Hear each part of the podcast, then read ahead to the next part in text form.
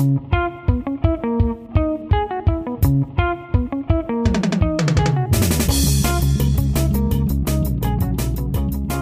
und herzlich willkommen bei Petterjoule, dem Podcast der österreichischen Energieagentur.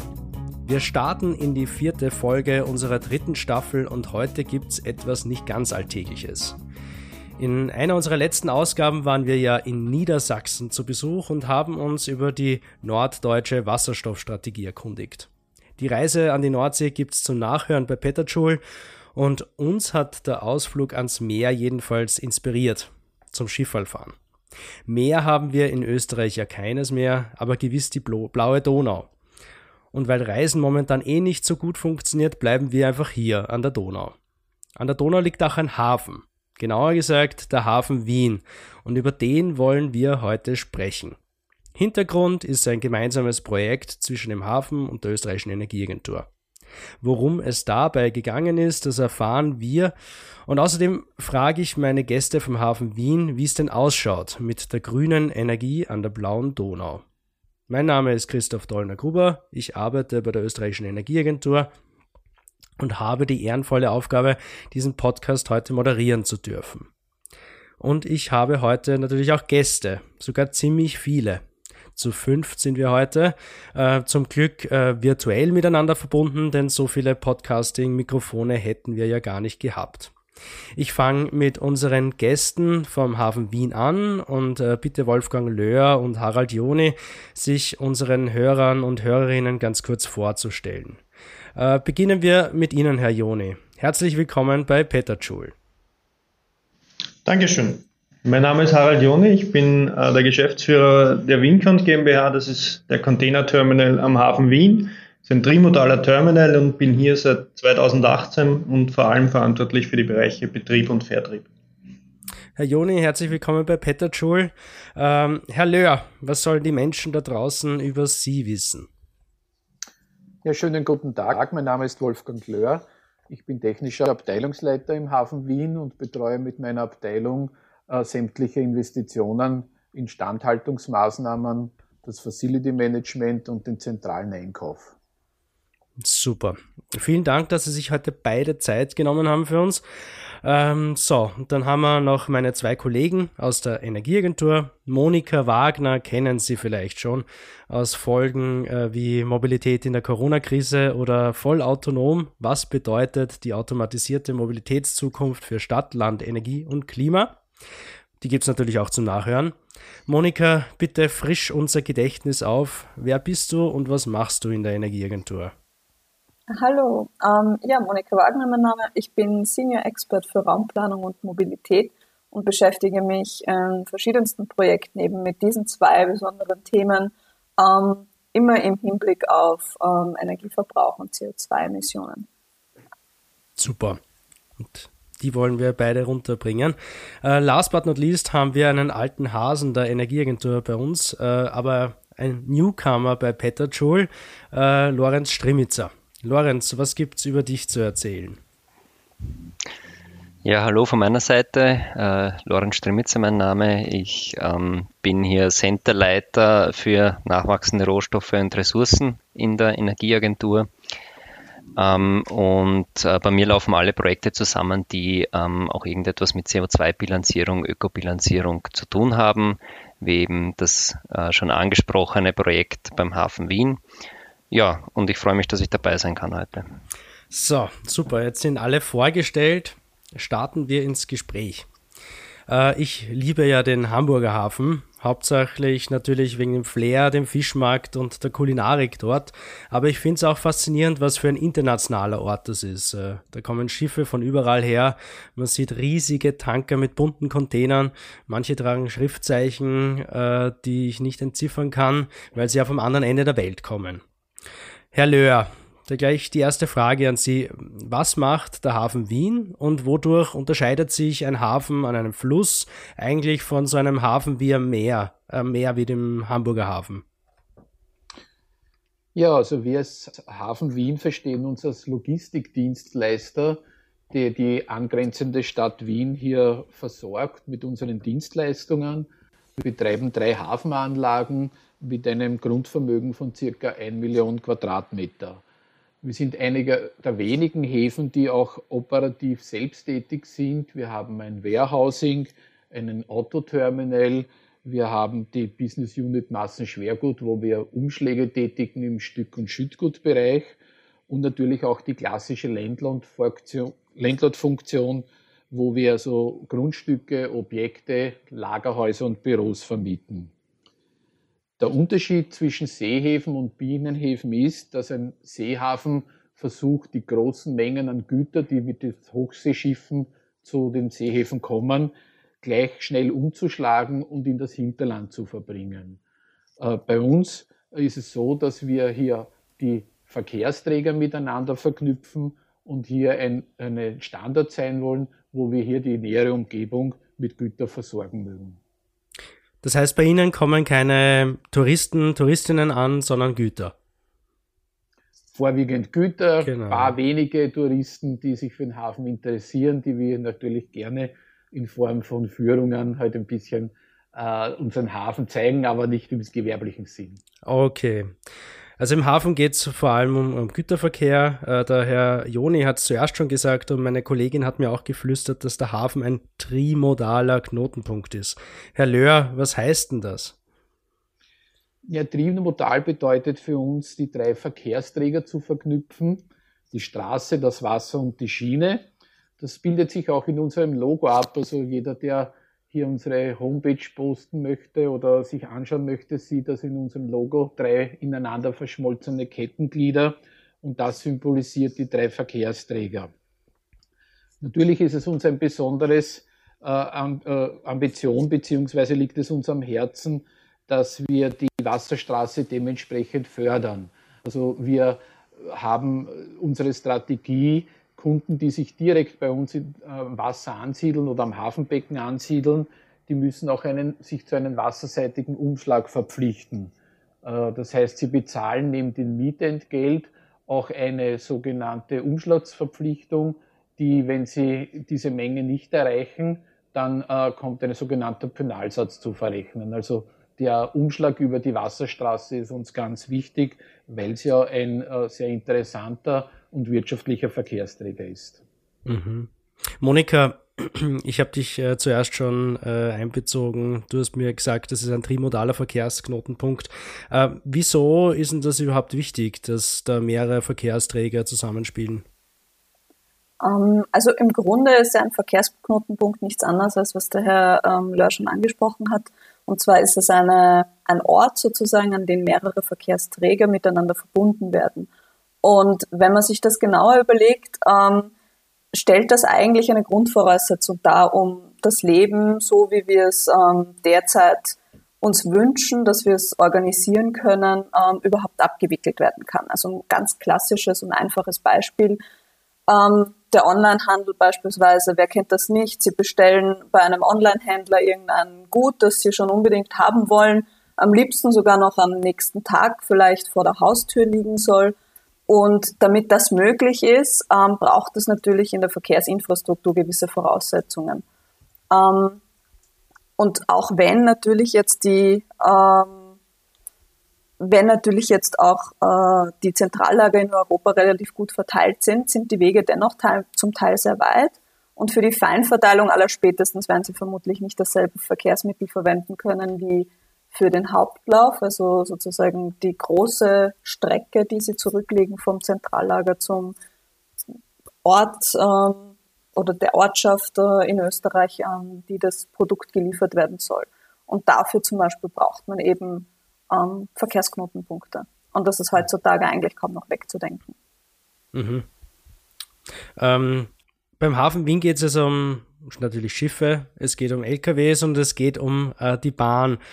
Ähm, Herr Löhr, merken Sie da Veränderungen zwischen diesen drei Transportmodi ähm, und wie werden die einzelnen angenommen? Ja, also es hat sich in der letzten Zeit sehr viel verändert.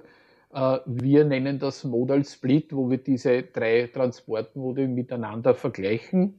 Wir haben zum Beispiel äh, jetzt derzeit 42 Prozent an Lkw-Umschlag, 34 Prozent äh, Schiffsumschlag und 24 Prozent Bahnumschlag, wenn wir unsere Güter auf die drei Verkehrsträger verteilen. mit einem Gesamtvolumen von 6,4 Millionen Tonnen jährlich. Äh, früher war das so um das Jahr 2000 haben wir noch den Model Split gehabt, wo der LKW 80 Prozent äh, Güter befördert hat, 10 Prozent die Bahn und 10 Prozent das Schiff. Also man sieht schon sehr deutlich, dass die umweltfreundlichen Verkehrsträger wie das Schiff und die Bahn hier massiv zugelegt haben. Aber trotzdem gibt es äh, im Bereich der Wasserstraße noch beträchtliche Ausbaukapazitäten, wo wir locker das Doppelte an Gütervolumen noch über diesen Verkehrsträger transportieren können. Ein zusätzlicher Punkt, was auch äh, uns aufgefallen ist, dass sich die, die Richtungen am Bereich der Wasserstraße, wie die Güter verlaufen, geändert haben. Früher haben wir sehr viel aus dem Osten äh, Güter bekommen, äh, aus Ungarn, aus äh, ehemaligen äh, Sowjetunion. Und jetzt hat sich das Gütervolumen gedreht. Jetzt bekommen wir sehr viel über den Rhein-Main-Donau-Kanal äh, aus dem EU-Raum, wo also hier äh, verschiedenste Güter, auch Getreide, die klassisch früher nur ostorientiert waren, auch von der, vom westlichen Bereich aus Europa kommen. Mhm. Also die Schiffe fahren jetzt vermehrt mit dem Strom und nicht äh, gegen den Strom. Äh, Monika, ihr habt ja versucht, äh, diesen Nutzen dieses Knotenpunkts, ähm, der diese drei Verkehrsträger, Schiff, Lkw und Bahn verknüpft, äh, zu quantifizieren. Ähm, wie macht man das und was ist da beim Beispiel des Hafen Wiens rausgekommen? Richtig. Ähm, also wir haben uns dafür entschieden, eine Methode zu wählen, die ursprünglich für den Vergleich verschiedener Verwertungswege von Kunststoffen entwickelt wurde. Ähm, es ist die Nutzenkorb-Methode, die wir ähm, hier angewendet haben und in dem Fall haben wir sie angewendet auf verschiedene Pfade, die man in der Transportpolitik beispielsweise gehen kann und die hinsichtlich Energieverbrauch und CO2-Emissionen bewertet. Das heißt, ähm, bei uns ist die Eignung eines Gutes für verschiedene Verkehrsmodi oder Verkehrsmittel ähm, da jetzt nicht so stark mit eingeflossen, wir haben sogenannte Nutzenkörbe gebildet. Das bedeutet, ähm, das sind quasi sowas wie Warenkörbe, da kann man sich das auch ähnlich vorstellen. Das ist halt zusammengesetzt aus verschiedenen Waren im, im Falle des, äh, wenn man zum Beispiel ähm, die Inflation oder so berechnen will. Ähm, in dem Fall bei den Nutzenkörben ist es zusammengesetzt aus verschiedenen Transportmodi-Kombinationen aber immer bezogen auf dieselben Nutzen sozusagen. Und derselbe Nutzen in unserem Fall waren 1000 Tonnenkilometer. Transport von Gütern von 1000 Tonnenkilometern. Ja. Ähm, und das da heißt, diese 1000 Tonnen können dann ähm, mit unterschiedlichen Model Splits quasi ähm, transportiert werden. Genau, richtig. Ja. Also man kann okay, sagen, ja. wir transportieren 1000 Tonnenkilometer und das in unterschiedlichen Varianten. Einmal mhm. nur monomodal, also nur mit einem Verkehrsträger ähm, einmal bimodal mit zwei kombinierten und dann eben die trimodale Variante, in dem Fall bei unserer Studie, ähm, dass wir eben die mit diesen drei Verkehrsträgern. Ähm, wir haben uns hier den spezifischen Energieverbrauch angesehen und die CO2-Emissionen ähm, dieser Nutzenkörbe. Und es hat sich gezeigt, dass es da hier doch einen, einen deutlichen ähm, Effekt gibt, nämlich wenn man beispielsweise den monomodalen und den trimodalen Knotenpunkt ähm, vergleichen würde, dann würde man CO2-Emissionen äh, von rund äh, 44 Prozent weniger ähm, ausweisen und beim Reduktionspotenzial ähm, eines bi- und eines trimodalen Knotens wären es immerhin noch 22,5 Prozent. Das sind die Ergebnisse unserer Studie. Das ist natürlich jetzt ein theoretischer Wert klarerweise, weil man natürlich den Hafen so wahrscheinlich nicht umbauen würde. Aber dennoch, um den ähm, Beitrag zu erkennen, ist es doch eine ganz probate Variante, um das äh, zu ermitteln. Mhm. Also ihr habt euch den, die CO2-Bilanz des Hafens auch äh, mit unterschiedlichen Konstellationen äh, der Verkehrsmittel angeschaut. Äh, Herr Joni, jetzt gibt es ähm, auf Bundesebene, äh, auch die Stadt Wien hat äh, recht ambitionierte Ziele äh, zur Bewältigung der Klimakrise. Da geht es in äh, beiden Fällen um Klimaneutralität 2040. Ähm, allen Strategien, Plänen ist äh, eine Sache gemein äh, im Verkehrssektor und insbesondere beim Güterverkehr besteht noch ein ziemlich großer Handlungsbedarf, müssen Emissionen sehr stark reduziert werden. Ähm, der Hafen Wien Ihr Unternehmen, äh, die WienCont, ähm, nehmen da natürlich auch eine Funktion in diesem österreichischen Verkehrssystem ein. Und äh, Sie haben die Energieagentur mit einer Studie beauftragt, um eine CO2-Bilanz des Hafens zu erheben. Äh, wieso haben Sie das gemacht? Was war Ihr Motivator dafür? Ja, das stimmt. Die äh, Stadt Wien und auch alle anderen hier in Österreich und Europa wollen natürlich äh, mehr unter Anführungszeichen CO2 sparen und grüner werden. Und wir haben uns da als WinCon schon im Jahr 2018 äh, die Karten gelegt und haben, sind nach vorne geprescht und haben als eines der führenden Containerterminals in Österreich und auch im umliegenden Umland haben uns äh, darauf committet, dass wir das erste CO2-neutrale, trimodale Containerterminal speziell Hinterlandterminal sein wollen, weil wir einfach der Meinung sind, dass das unser Beitrag ist, den wir nicht nur der Stadt Wien, sondern auch äh, in ganz Österreich schuldig sind. Und das hier, muss man ehrlicherweise sagen, ist der zweite Teil. Wir haben einen Drei-Stufen-Plan damals 2018 entwickelt. Die erste Stufe war, und die haben wir schon im Jahr 2018, 19 abgewickelt, die Versorgung mit 100 Prozent Wasserkraft. Das haben wir abgeschlossen, gemeinsam mit unseren Energieversorgern. Und der zweite Schritt ist die CO2-Bilanz, um einfach zu zeigen, dass wir nicht zu 100 Prozent grün sind, weil wir einfach äh, neben den Portalkränen, die wir nutzen, die mit Strom versorgt werden, auch mehr als zehn äh, Stapler hier verwenden, die natürlich mit Diesel angetrieben werden. Und das war der Hintergrund, auch zu zeigen, dass hier noch sehr wohl Potenzial besteht. Und im dritten Schritt, und das ist der Schritt, der jetzt kommen wird, äh, sind wir schon äh, bereit, auch hier im Gegenzug äh, Kompensationsmaßnahmen äh, zu etablieren. Heißt im Prinzip, dass wir einfach versuchen werden, die CO2-Emissionen, die wir noch hier emittieren, einfach mit anderen Projekten äh, etwas zu senken, damit wir einfach auch sagen können, dass hier der Standort klar mit Diesel betrieben werden muss, solange es keine anderen Lösungen gibt, aber wir sehr wohl äh, das Wissen und auch in andere Projekte investieren. Und das war mehr oder weniger der Hintergrund, warum wir auch äh, diese Studie beauftragt haben um zu zeigen, wie hoch dieser Anteil noch immer ist. Mhm. Über diese klimafreundlichen Lösungen, Alternativen werden wir später noch ein bisschen zu sprechen kommen. Ähm, Lorenz, äh, wir haben jetzt gehört, es ist um eine CO2-Bilanz gegangen. Ähm, wie habt ihr das angestellt, diese CO2-Bilanz zu errechnen? Ja, vielleicht ganz allgemein äh, vorweg wir, wir sehen halt, dass CO2-Bilanzen ähm, und generell der Klimaschutz ähm, immer weiter äh, vorangetrieben werden und dass das ein, ein Megatrend ist, dass das auch von Kunden immer nachgefragt wird. Ähm, und von dem her ist das, ist das äh, auch sehr zu begrüßen, dass, dass der Hafen Wien und dass die WinCont hier so aktiv äh, ihre Rolle einnehmen. Ähm, bei der CO2-Bilanzierung geht man eigentlich immer äh, in, in vier Schritten vor, die eigentlich iterativ ineinander greifen. Am Anfang muss man mal seinen, äh, sein, sich ein Ziel setzen und den Untersuchungsgegenstand definieren. Also wie, wie sind die Systemgrenzen, was betrachtet man räumlich, zeit, zeitlich, technisch. Ähm, dann stellt man eine sogenannte Sachbilanz auf. Also das ist eine äh, Bestandsaufnahme sozusagen aller, aller Daten und Fakten, dieses Untersuchungsgegenstandes, also wie viel Treibstoff wird verbraucht, wie viel Kilowattstunden Strom werden verbraucht. Ähm, und das äh, ist ein wesentlicher Schritt, um, um hier mal alle Daten, die notwendig sind für so eine Bilanz zu sammeln. Äh, und der nächste Schritt wäre eine Wirkungsabschätzung zu machen. Dort werden dann ähm, ja, die Daten dieser Sachbilanz umgerechnet äh, in ein äh, in einen gemeinsamen Nenner sozusagen und das in, in unserem Fall ist das die, äh, sind das CO2-Äquivalente.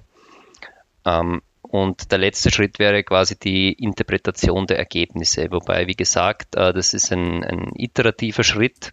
Äh, das sind iterative Schritte. Äh, und die Monika hat es eh vorher schon erwähnt, ähm, Interpretation ähm, schließt ja auch Sensitivitätsanalysen mit ein, zum Beispiel, ähm, welchen Einfluss ein gewisser Faktor auf das Endergebnis hat. Ähm, das haben wir auch äh, im Zuge dieser Nutzenkorb-Methode oder Nutzenkorb-Analyse gemacht. Ja, unser Anspruch bei solchen Bilanzen ist immer möglichst ganzheitlich ähm, zu rechnen. Das heißt, äh, von der Wiege bis zur Bahre. Das heißt, wir bewerten in diesen Bilanzen wirklich alles von der Produktion bis also über die Nutzung bis hin zur äh, Verwertung äh, und Entsorgung. Ähm, das ist deswegen wichtig, dass man keine Scheinlösungen generiert. Also wenn man beispielsweise Produkte hat, die in der Vorkette, also in dieser Kette zur Produktion eines gewissen Gutes sehr energieintensiv sind, aber den Nutzen in, in der Nutzungsphase nicht und man schneidet vorne quasi die Kette weg und betrachtet diese nicht, ähm, dann äh, könnte es sein, dass man sich halt quasi seine Bilanz auch ähm, unter Anführungsstrichen schön rechnet. Und deswegen ist es auch sehr wichtig, dass man halt immer sehr ähm, sehr objektiv und ähm, ja, fundiert auf die Dinge schaut und ähm, ja, in Lebenszyklen denkt. Mhm. Und was, was man da abschließend noch sagen muss, ist, wir haben halt hier ähm, beim Hafen Wien und bei der WinCont Container Terminal GmbH äh, uns äh, ihr kennt das vielleicht, diese Scope 1 bis 3 Emissionen angeschaut. Ähm, also Scope 1 und 2 wäre Emissionen vor Ort beziehungsweise die Energieträger.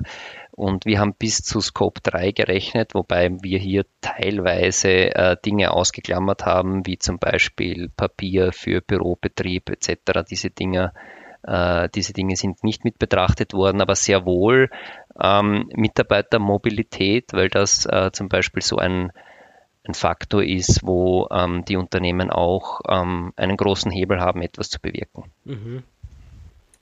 Ähm, wenn man sich diese Systemgrenzen jetzt nochmal anschaut, ähm, das heißt, der Betrieb der Stapler zum Beispiel wäre ganz klar in so einer CO2-Bilanz enthalten, wäre dann auch, wären dann auch die Emissionen, die emittiert wurden, um diesen Stapler zu produzieren dabei?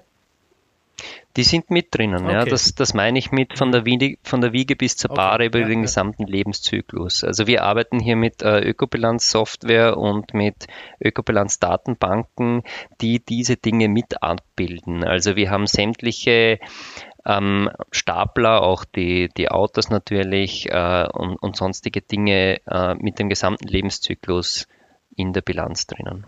Mhm. Ähm, weil wir zuerst schon über die Mitarbeitermobilität gesprochen haben, äh, vielleicht nochmal kurz die Frage, wie viele Leute arbeiten am Hafen Wien? Wer auch immer das äh, rein am Hafen Wien? Ja. Rein am Hafen Wien bei unseren Unternehmen 120 Mitarbeiter.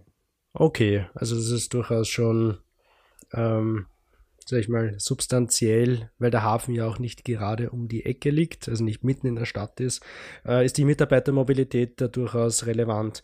Äh, Monika, wir haben jetzt schon gehört, äh, die CO2-Bilanz habt ihr berechnet. Was ist dabei rausgekommen? Äh, welchen Impact hat der Hafen Wien, äh, da, wenn es um die Klimakrise geht?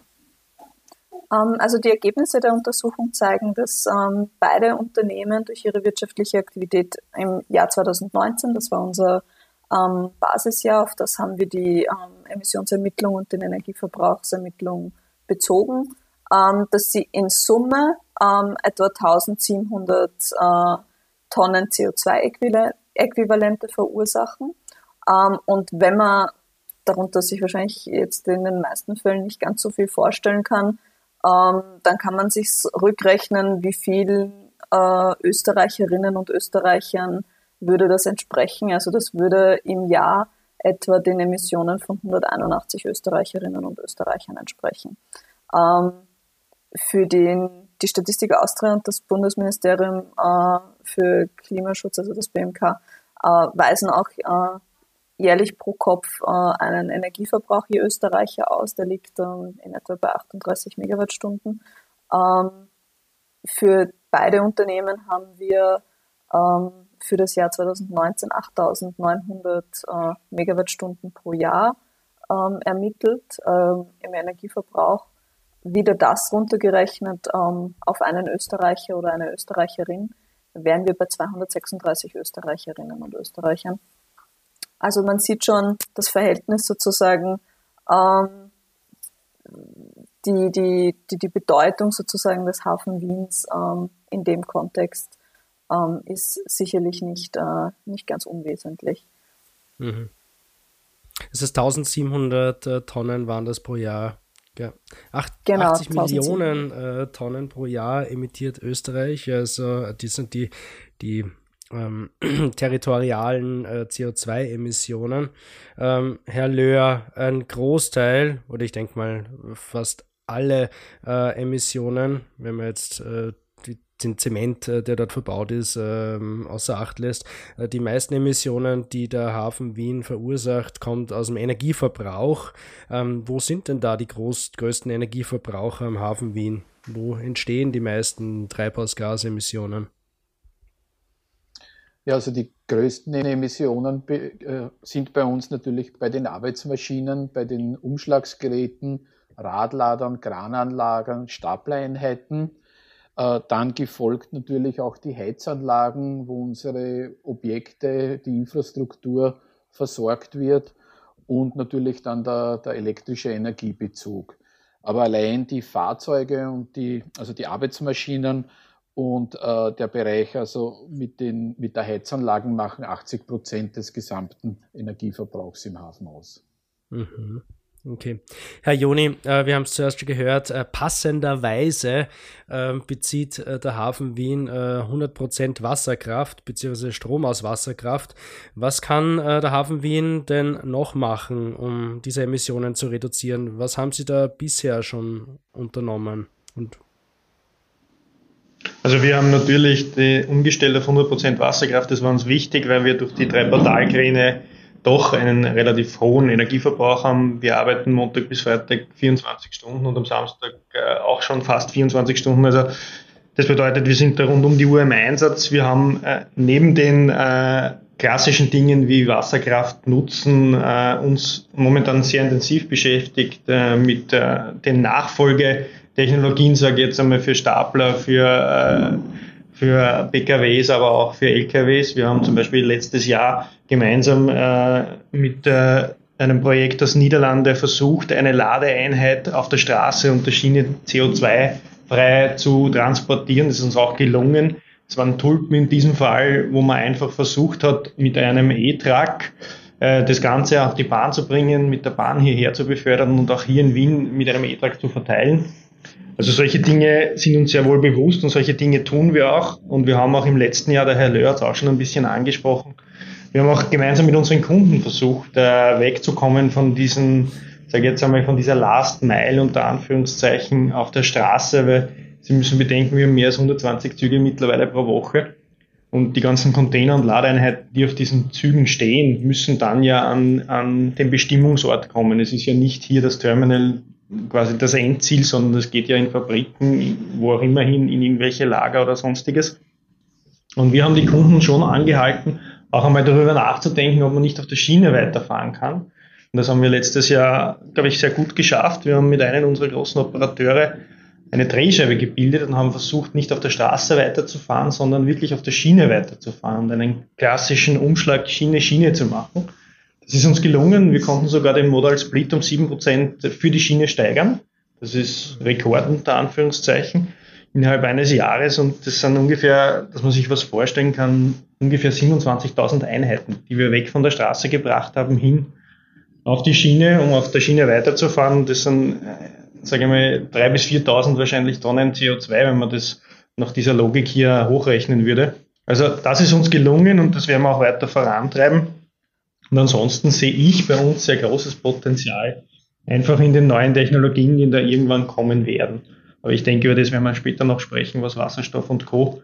noch dazu beitragen kann. Aber unserer Sicht ist das der größte Stellhebel, wie schon vorher gesagt, Stapler und äh, LKWs. Das ist einfach ein Potenzial, das man heben muss. Mhm. Ähm, ganz kurz die Rückfrage. Ähm, wenn. Sie sagen Schiene, Schiene, was meinen Sie dann damit?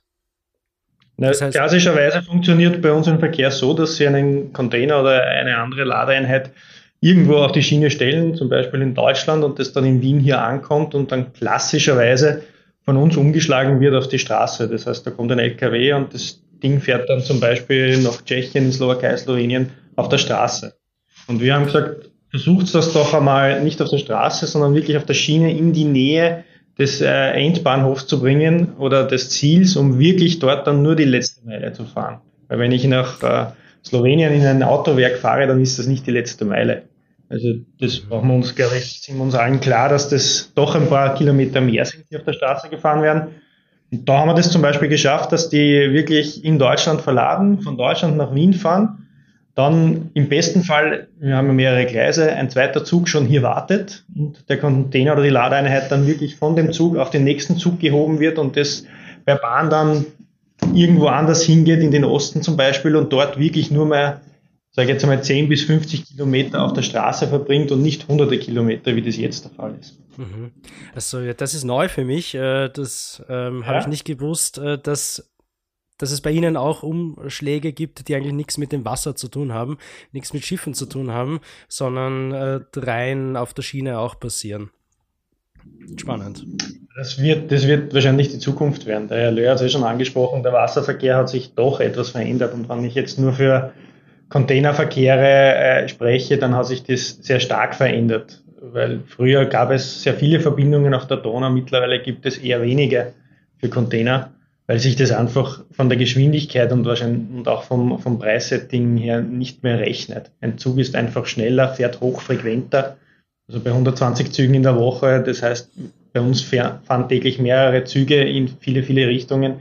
Das sind einfach hochfrequente Netzwerke mittlerweile. Die werden einfach diesen Wasserweg, wenn es um zeitkritische Ladungen geht, und meistens geht es um zeitkritische Ladungen, dann einfach ersetzen. Mhm. Was vielleicht auch spannend. Vielleicht, Entschuldigung, Monika, ich will dir nicht ins Wort fallen, bitte. Was vielleicht auch spannend ist in dem Zusammenhang, haben wir uns in der Studie ja auch angeschaut, was der Erneuerbarenanteil ist am Hafen ja. Wien. Ähm, insgesamt für beide Unternehmen zusammen liegen wir da bei einem äh, Prozentsatz von 25 Prozent. Wir haben es uns natürlich auch für jetzt die Wincon und den Hafen, die Hafen Wien GmbH getrennt angeschaut. Ähm, da haben wir bei der Wincon 30 Prozent, beim Hafen Wien 20 Prozent erneuerbaren Anteil. Also das war im Jahr 2019 noch ohne den zusätzlichen Maßnahmen, die danach getroffen wurden. Das ist vielleicht auch als hm. äh, Einschätzung wichtig.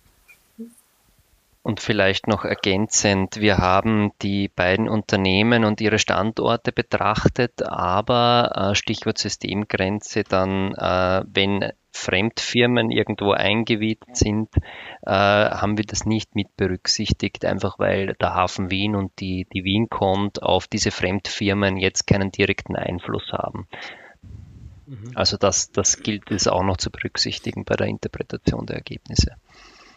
Äh, Herr Joni, jetzt haben wir schon gehört, äh, der, den erneuerbaren Anteil, der ist natürlich äh, auch wegen äh, der Erdölprodukte, Benzin, Diesel ähm, noch einigermaßen äh, niedrig, liegt bei 20, 30 Prozent. Äh, welche Möglichkeiten gibt es da, um den äh, zu steigern? Haben Sie zum Beispiel auch irgendwas mit äh, eigener Stromerzeugung? Ja, das ist ein Thema, mit dem wir uns jetzt gerade beschäftigen. Also klassischerweise eine PV-Anlage auf den Dächern, die wir haben. Da sprechen wir von Anlagen von 100 kW Peak ungefähr, die wir hier äh, natürlich gerne auch verbauen wollen. Das ist ein Thema. Auf der anderen Seite muss man auch über neue Technologien wie zum Beispiel Windräder oder sonstiges nachdenken. Das schauen wir uns auch gerade an. Und das Dritte, wo wir uns gerade damit beschäftigen, das haben wir eh schon vorher gesagt, das ist einfach die Generation E-Stapler unter Anführungszeichen. Wie lang dauert es noch, äh, dass man dorthin kommt? Also man muss sich vorstellen, bei uns heben die Stapler bis zu 40 Tonnen. Und wenn ich 40 Tonnen hebe in einem Container, dann muss man ehrlicherweise sagen, wird ein E-Stapler wahrscheinlich von der Batterieleistung her nicht seine acht bis zehn Stunden durchhalten. Soweit sind wir leider noch nicht in der Technologie.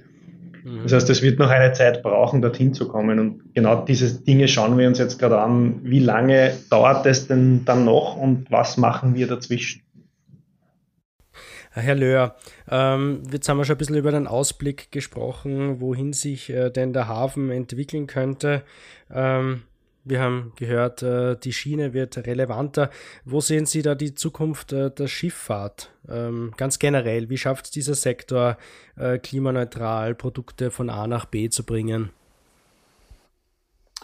Ja, wie gesagt, das, oder wie die Vorredner schon gesagt haben, es wird sich natürlich auf eine gewisse Produktpalette spezialisieren das werden wahrscheinlich die Schwerstgüter sein oder Massenprodukte. Also die Produkte, die nicht so zeitkritisch sind wie der Container, wo unterschiedliche Waren des täglichen Gebrauchs sind. Weil das Binnenschiff hat schon ein Drittel äh, weniger CO2-Emissionen wie der LKW. Und äh, die Zukunft der Schifffahrt sehe ich darin, dass natürlich eine äh, Flottenmodernisierung stattfinden muss, wo natürlich Elektromobilität, aber auch Wasserstoff als Energieträger halt hier für die Schifffahrt äh, gebraucht wird. Äh, dazu wird es wahrscheinlich notwendig sein, auch das mit Förderungsmaßnahmen zu unterstützen, weil natürlich die, die, die Schiffe ein, schon derzeit ein dementsprechendes Alter haben und äh, diese Modernisierung halt sehr kostenintensiv ist. Äh, weiteres Plus, was ich bei der Schifffahrt sehe, es ist das automatisierte Fahren auch sehr leicht umsetzbar. Also man kann ein Schiff mhm. heutzutage wirklich schon, wie wir jetzt alle kennen, im Bereich des Homeoffice äh, schon sehr gut steuern. Und, und da, glaube ich, gibt es auch einen, einen Wettbewerbsvorteil, weil natürlich dann die Personalkosten halt hier, hier wegfallen werden und der, der Personaleinsatz dementsprechend minimiert wird.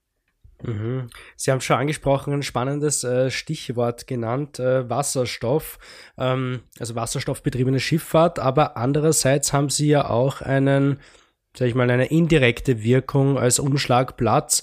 Wir werden in Zukunft äh, relativ große Mengen an Wasserstoff auch importieren müssen, ähm, weil einfach äh, die Industrie zur Dekarbonisierung sehr, sehr große Mengen brauchen wird.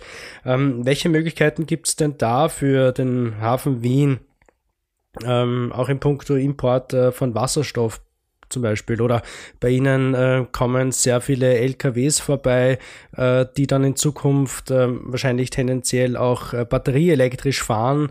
Ähm, Gibt es da Möglichkeiten dann äh, vielleicht, äh, dass die LKWs dort aufgeladen werden, wenn die bei Ihnen stehen? Ähm, was, was haben Sie da für eine Zukunftsperspektive? Ja, also das ist genau die richtige Idee. Also wir sehen uns in Zukunft als Energieversorgungsterminal für erneuerbare Energie. Wir sind also mit unserer dritten Hafenanlage, den Tankhafen Lobau, der jetzt derzeit ausschließlich auf fossilen Brennstoffen basiert, hier sehr gut aufgestellt, was die Sicherheitsmaßnahmen betrifft. Und wir möchten also gemeinsam hier mit der Stadt Wien einen, einen Wasserstoffterminal errichten. Also hier sollte, wenn Wasserstoff hier importiert werden muss, sollten hier also größere Umschlagsplätze geschaffen werden, um dieses Produkt hier handeln zu können. Die Stadt Wien arbeitet derzeit an einem Projekt, dass sie im Bereich der öffentlichen Autobusse äh, in Zukunft halt diese auch alle auf Wasserstoffbetrieb umstellen muss und weiß heute schon, also dass man hier ohne Import von Wasserstoff äh, dieses Ziel nicht zu erreichen ist. Wir haben auch bei den Hafenanlagen natürlich auch eine sehr gute Infrastruktur, was das Thema betrifft an Versorgungseinrichtungen, äh, Gas, also das, der, der Anschluss der Gasanschluss könnte eigentlich zum Transport von Wasser, also die Gasleitungen könnten zum Transport von Wasserstoff genutzt werden und die unmittelbare Nähe zu den Kraftwerken, wo also hier auch der, der Wasserstoff dementsprechend auch äh, in der Nähe produziert werden kann. Ein weiterer Punkt, ist uns vielleicht auch ganz wichtig, ist natürlich die Versorgung mit äh, elektrischer Energie, wo wir also hier heuer zum Beispiel 400.000 Euro investieren werden in Elektrostationen, in E-Ladestationen, um also auch hier mit unseren Photovoltaikanlagen, wo wir auch mittlerweile auch schon drei in Betrieb haben, halt hier erneuerbare, Energie an, an diverse Fahrzeuge halt hier auch anzubieten. Mhm. Spannend. Ähm, die Gelegenheit ergreife ich äh, gleich. Herr Joni, Sie haben da ein bisschen Einblick auch. Äh, wir haben gesprochen, es geht um Ladestationen. Äh, wenn, man, wenn man über die Zukunft des Lkw-Antriebs äh, spricht, da scheiden sich ja noch ein bisschen die Geister. Ähm, Wasserstoff, Batterie, Oberleitung, was glauben Sie, äh, in welche Richtung denn das gehen wird? Ja, wir haben ja das Glück gehabt, wir durften ja schon ein paar Dinge testen, wie mit dem Projekt, das ich vorher angesprochen habe, wo wir einen E-Truck dann auch wirklich benutzt haben für die Last Mile. Das Ergebnis war, das muss man ehrlicherweise sagen, ernüchternd. Nach 100 Kilometern war Schluss und wir konnten ihn auch nicht direkt hier aufladen, weil der Stecker nicht passte. Also eh ja, wird sicher kommen. Ich glaube aber, es braucht eine Brückentechnologie dazwischen. Das ist dasselbe wie bei unseren Staplern. Also das wird nicht von heute auf morgen funktionieren. Es wird auch nicht gehen. Wir haben etwa 600 bis 800 LKWs zum Beispiel hier bei uns, nur bei der Wincont am Tag. Und wenn Sie da beginnen, auch äh, Ladestationen zu bauen, dann wird auch das Netz sehr schnell an seine Grenzen kommen.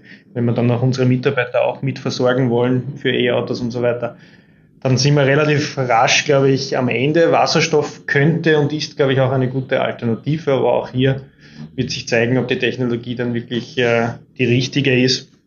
Ich denke, und diesen Ansatz verfolgen wir auch, äh, dass wir versuchen sollten, die Verkehre, die für die Stadt Wien zum Beispiel sind oder die, sagen wir, 50 bis 100 Kilometer von uns entfernt nur sind, dass man die versucht, einmal mit neuen Technologien abzuwickeln, wo sicher auch viele Partner dabei sind. Und die Richtung gehen wir jetzt momentan eher. Oberleitung, muss ich ehrlicherweise sagen, sehe ich gar nicht. Das ist ein Thema für, sage ich jetzt einmal, öffentliche Verkehre wie Busse. Da funktioniert das wahrscheinlich relativ gut. Bei unseren Verkehren, jetzt von Containerverkehren, wird es eher schwierig werden, weil die einfach unterschiedliche Destinationen haben und jetzt nicht auf einer Strecke fahren, wo sie sagen können, da fahren dann 500 LKWs am Tag. Das wird nicht funktionieren. Aber ansonsten, Wasserstoff, denke ich auch, wird sicher eine Rolle spielen, bis der E-Truck soweit ist. Mhm. Ja, Tesla will ja mit seinem Semi, Semi da ähm, vorpreschen, einen LKW auf den Markt bringen, der ähm, 1000 Kilometer auf die Sp Straße bringen kann. Herausforderung dann natürlich die Leistungsdichte der Batterien, das Gewicht der Batterien, dass die auch nicht so viel ähm, Ladekapazität wegnehmen. Auf jeden Fall ähm, spannend. Monika, was sagst du als Verkehrsexpertin, Mobilitätsexpertin da? Ähm, Im Grunde wurde es ja auch schon angesprochen, Christoph, von dir und ähm, vom Herrn Joni natürlich. Ähm, wir haben aktuell eine wirklich spannende Situation. Das zeigt sich auch in unserer alltäglichen Arbeit, dass äh, wir aktuell sehr viele verschiedene konkurrierende Lösungsansätze auch im Straßengüterverkehr haben. Also angefangen eben von batterieelektrischen Fahrzeugen über Brennstoffzellen, ähm, über E-Fuels äh, gibt es da ja sehr viel. Ähm, wir sehen vor allem, dass es ähm, ganz innovative Ideen schon ähm, auch oder Beispiele natürlich für Initiativen auf Unternehmensebenen, aber eben auch auf Infrastrukturebene gibt. Ähm, auf Unternehmensebene könnte man beispielsweise eines der Lieblingsbeispiele aus Österreich, Tiroler Supermarktkette Emprise zum Beispiel benennen, ähm, die eben mit einer Elektrolyseanlage sowohl die Öfen ihrer Back- äh, oder ihrer Bäckereien heizen wollen, als auch die Lkw-Flotte betreiben wollen. Ähm, und auf Infrastrukturebene hat der Herr Juni natürlich in dem Punkt äh, insbesondere äh, recht, was die Teststrecken für Oberleitungs-LKWs betrifft. Also in einigen europäischen Ländern beispielsweise gibt es ja schon Teststrecken. Ähm, und die Oberleitung löst sicherlich nicht alle Probleme ähm, im Zusammenhang mit der Organisation des Straßengüterverkehrs. Ähm, wir sehen, dass bislang in Österreich eine umfassende Analyse einer solchen oberleitungsgebundenen ähm, Ladeinfrastruktur, weil im Prinzip ist es ja nichts anderes, als dass es eine Stro äh, Energieversorgungs- und Ladeinfrastruktur ist, ähm, dass es das noch nicht gibt ähm, und hinsichtlich der Möglichkeit ihrer Errichtung, ihres Betriebs und der zu erwartenden Auswirkungen machen wir an der österreichischen Energieagentur jetzt ganz aktuell auch ein Forschungsprojekt, das sich genau diesem Thema widmet, ähm, und finanziert ist von der österreichisch, äh, vom österreichischen Klima- und Energiefonds. Ähm, also das sind durchaus Themen, die einzelnen äh, sind schon weiter voran, manche äh, stehen noch sehr stark in den Sternen, wie, wie wir da künftig damit umgehen wollen. Aber all diese Lösungsansätze haben ihre Tücken derzeit noch und so wirklich, also eigentlich ist es eher eine Wette und äh, was sich da jetzt durchsetzen wird, ich bin schon sehr gespannt. Mhm. Bin ich auch gespannt. Wir werden äh, diese Studie zur Oberleitung, äh, zur Oberleitung des LKWs sicher nochmal aufgreifen in einer Folge. Bin schon gespannt äh, auf Ergebnisse. Äh, ja, vielen Dank für die Einblicke. Herr Joni, ähm, ich habe begonnen mit dem Hafen Wien. Äh, eine abschließende Frage noch an Sie. Ähm, Gibt es bei Ihnen am Hafen Wien eine Hafenkneipe, so richtig klischeehaft? Ehrlicherweise gab es das früher, jetzt gibt es das leider nicht mehr. Bei uns gibt es jetzt das Donauweibchen, äh, ein klassischer Würstelstand um die Ecke. Aber ich denke, der Herr Löhr kann da vielleicht noch was sagen. Es gab früher wirklich, glaube ich, am Hafen Wien eine Hafenkneipe. Das war aber leider vor meiner Zeit. Ja, also das ist richtig. Es hat eine Hafenkneipe gegeben. Das war also wirklich ein, ein, ein uriges Restaurant oder, oder eine Gaststätte, wo sich also sämtliche äh, Unternehmensbereiche im Hafen wiedergespiegelt haben. Also es war da sowohl die operative Mannschaft vor Ort, aber auch der klassische Spediteur, der, der LKW-Chauffeur und das war eigentlich immer sehr äh, wichtig, dort auch zu erscheinen, um auch einen Informationsaustausch zu haben und eigentlich an den äh, täglichen äh, Dingen halt hier auch die, die Informationen zu bekommen. Na wunderbar. Dann hoffe ich, dass, äh, dass es bald wieder eine Hafenkneipe geben wird. Nehmen wir mal als Indikator für, äh, für ein gutes, dass das Geschäft gut geht am Hafen Wien, wenn es denn äh, dann wieder eine Hafenkneipe gibt. Lassen wir den Hafen hinter uns. Äh, wir gehen volle Kraft voraus in Richtung unserer Standardrubrik, dem Petterschul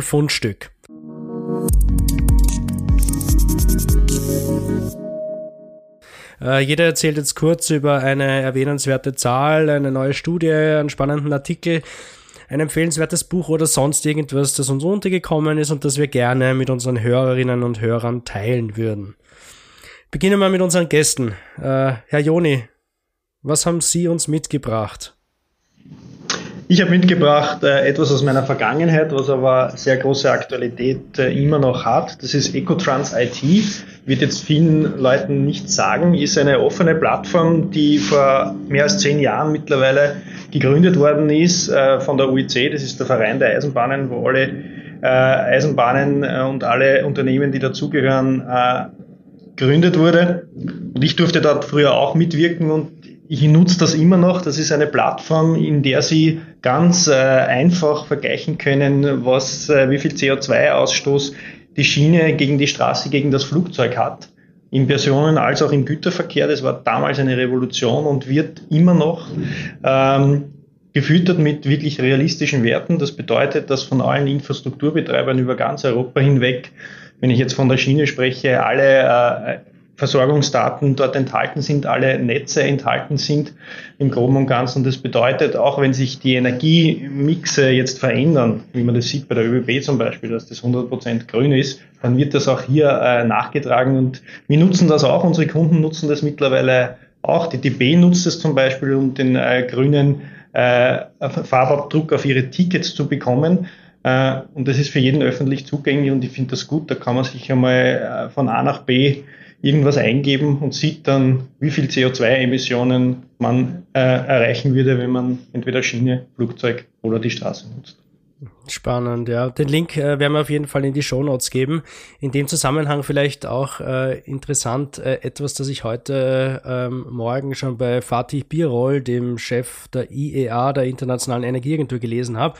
Ähm, und da hat der Verkehr auch einen wesentlichen Anteil dran zwar, dass die CO2-Emissionen, die globalen, ähm, jetzt im äh, Dezember 2020 im Vergleich zu vor Corona schon wieder auf demselben Niveau waren. Also diese, dieser große Einbruch an CO2-Emissionen im Jahr 2020, äh, der liegt jetzt wieder hinter uns.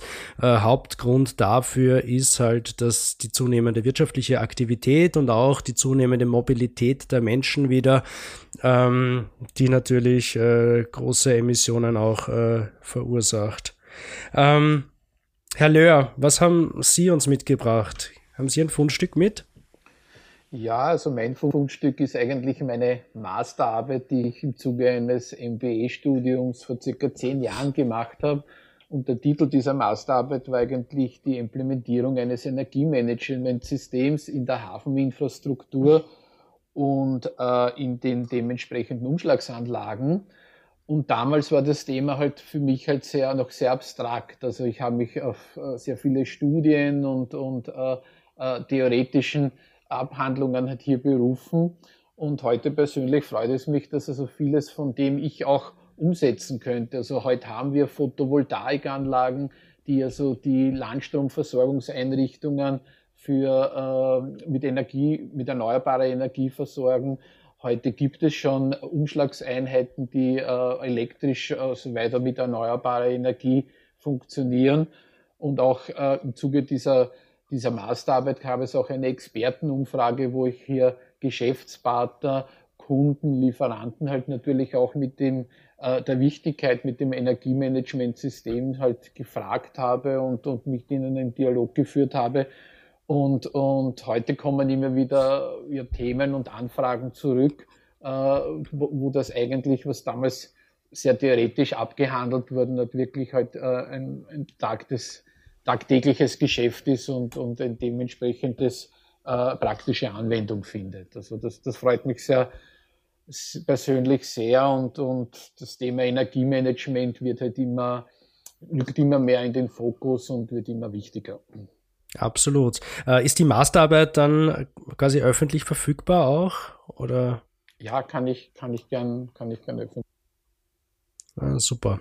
Dann können wir nämlich einen Link dorthin legen. Ähm, Monika, was hast du für uns? Ja, wir haben ja bei Petterschul eher den ähm, energieinteressierten Zuhörer und die Zuhörerin. Ähm, ich habe da jetzt etwas mitgebracht, das vielleicht jetzt nicht ad hoc auf deren Liste stehen würde, und zwar nämlich aus aktuellem Anlass. Ähm, die TU Wien feiert seit 50, also das 50-jährige Bestehen der Studienrichtung Raumplanung ähm, und Raumordnung und hat dazu ein Jubiläumsjahrbuch äh, rausgebracht, das ähm, in regelmäßigen Abständen ähm, eben Teile dieses Jahrbuchs veröffentlicht. Es werden mehrere Veranstaltungen durchgeführt und ähm, es stellt somit sozusagen eine, eine Sammlung einerseits wissenschaftlicher Beiträge, ähm, aber auf der anderen Seite natürlich auch von Geschichten und Anekdoten der letzten Jahrzehnte, die sich im Zusammenhang mit Raumplanung ähm, tummeln zusammen und äh, regt ein bisschen zum Nachdenken an, zur eigenen Reflexion des raumplanerischen Tuns, beziehungsweise auch natürlich ähm, der Rolle der Raumplanung, die wir, ähm, die ja gar nicht so, so gering ist, äh, gerade in Energie- ähm, und Mobilitätsthemen. Mhm. Ja, die, diese Rolle wird auch äh, immer größer werden. Ähm, in den letzten Jahren hat sich da auch der Begriff der Energieraumplanung eingestellt, also sich Gedanken zu machen, wie man vielleicht äh, ganze Gebiete ähm, auf Basis erneuerbarer Quellen äh, versorgen kann. Also sicher ein, ein Thema, das uns noch äh, länger begleiten wird natürlich auch ein Thema, das sich nicht von heute auf morgen ändern lässt. Ich glaube, äh, Raumplanung beziehungsweise eine klimafreundliche Ausrichtung der Raumplanung, das ist eher ein Projekt auf Jahrzehnte, wenn nicht Jahrhunderte, wenn man äh, bedenkt, was äh, Gebäude für eine Lebensdauer haben. Also das lässt uns Und nicht los. Genau, ja. Lorenz, hast du uns was mitgebracht? Ja, also ich möchte gerne ein Projekt vorstellen, über das ich heute gestolpert bin oder man könnte schon fast sagen, gestolpert worden bin. Äh, das nennt sich Car E-Service. Ähm, und äh, das ist ein äh, von der EU gefördertes Projekt, ist unter Horizon 2020 ein Demo-Projekt. Und da geht es darum, Geschäftsmodelle für Kreislaufwirtschaft, für E-Mobilität und auch für Hybrid Kfz zu etablieren. Und das äh, finde ich ist ein sehr spannendes Thema, auch aus dem Grund, weil ähm, ja, die, die Kreislauffähigkeit ähm, und die Ressourcenthematik ähm, rund um das äh, ja, Produzieren von, von Akkumulatoren und, und E-Autos und Komponenten eines der großen, großen Fragen auch sind im Zusammenhang der E-Mobilität. Und auch äh, sehr viele ungelöste ähm, Fragestellungen oder, oder ja, Probleme derzeit noch, noch bestehen. Und generell halt ein sehr großer Hebel in der erstens natürlich Nutzungsdauerverlängerung, aber auch in der Wiederverwendung und im Recycling von, von Materialien besteht. Und das wird in diesem Projekt untersucht, auch gemeinsam mit der Automobilindustrie und finde ich sehr spannend. Car E-Service, das findet man eh im Internet. Mhm, spannend. Na, den Link werden wir auf jeden Fall auch dort äh, zur Verfügung stellen. Ähm, Gerade heute auch habe ich äh, gehört, dass ähm, mit Volvo der nächste große, das große, nächste große Automobilunternehmen beschlossen hat, ab 2030 nur mehr äh, voll elektrische Fahrzeuge herzustellen. Also sicher auch ein wichtiges Thema, dass wir uns Gedanken machen, wo kommen die Batterien her, welche Rohstoffe setzen wir dafür ein und äh, wie äh, gestalten wir das so, dass man möglichst viel wiederverwerten kann. Ja. Zu guter Letzt mein Fundstück ganz kurz. Ähm, wir alle in der Energiewelt kennen das Phänomen NIMBY. Es steht für Not in My Backyard und beschreibt im Endeffekt Menschen, die vielleicht sogar für erneuerbare Energien sind, aber bitte keine Windräder oder äh, Freiflächen-Photovoltaikanlagen in der Nähe haben wollen. Eben Not in My Backyard. Ich bin gestern über einen Artikel von Andreas Sator gestolpert. Er ist bekannter Podcaster und Standardjournalist. Ähm, und er hat äh, mir einen neuen Begriff näher gebracht, die Gegenthese zu NIMBY quasi, YIMBY. Uh, yes, in my backyard heißt das logischerweise. Und ich finde, das ist ein wunderbares Symbol, nicht nur für die Befürworter, Befürworterinnen der Energiewende, sondern auch für die ganz große, schweigende, aber zustimmende Mehrheit. Ähm, die NIMBYs, das sind die Lauten, die kleine Minderheit. Ähm, dass es eine Minderheit ist, das ist sogar empirisch bewiesen. Aber wenn wir den großen Umbau der Energiewelt äh, tatsächlich äh, schaffen wollen, ähm, diese Transformation rein in erneuerbare Energien schaffen wollen, dann brauchen wir natürlich ganz viele Photovoltaikanlagen, Windkraft. Ähm, dann wird man das jetzt auch in der Landschaft sehen und dann müssen wir genau jene ähm, aktivieren, die große, schweigende, aber zustimmende äh, Mehrheit mit YIMBY. Ja, die Links zu allen Fundstücken gibt's wie immer in den Show Notes. Das war's auch schon wieder mit unserer heutigen Folge. Wir waren zu Besuch im Hafen Wien. Ähm, ich habe gelernt, äh, dass es sich beim Hafen Wien nicht immer ausschließlich um Schiffe dreht, sondern dass da auch der Bahnverkehr eine große Rolle spielt und eine noch größere Rolle ähm, spielen wird, äh, dass auch der Umschlag von erneuerbaren Energieträgern relevanter wird, wenn wir jetzt zum Beispiel an das Thema Wasserstoff denken. Ähm, ich bin jedenfalls gespannt, wie sich das Unternehmen, äh, diese Drehscheibe in den nächsten Jahren entwickeln wird. Und ich äh, freue mich jedenfalls auf mehr äh, grüne Energie an der blauen Donau. So der Titel unserer heutigen Folge, ja. Ich bedanke mich jedenfalls bei den beiden Vertretern des Hafens, bei Wolfgang Löhr und bei Harald Joni. Vielen Dank fürs Kommen. Dankeschön. Herzlichen Dank fürs Dabeisein. Äh, vielen Dank auch an meine Kollegin äh, Monika Wagner, an äh, Lorenz Stremitzer. Alles Gute auch euch. Dankeschön. Ja, danke. Ähm, ich wünsche auch unseren Hörern und Hörerinnen, äh, dass wir den Winter bald hinter uns lassen und in den Frühling starten können. Wir melden uns jedenfalls bald wieder mit einer neuen Folge von Petterschul. Halten Sie uns die Treue, bleiben Sie gesund. Bis bald bei Petterschul, dem Podcast der österreichischen Energieagentur.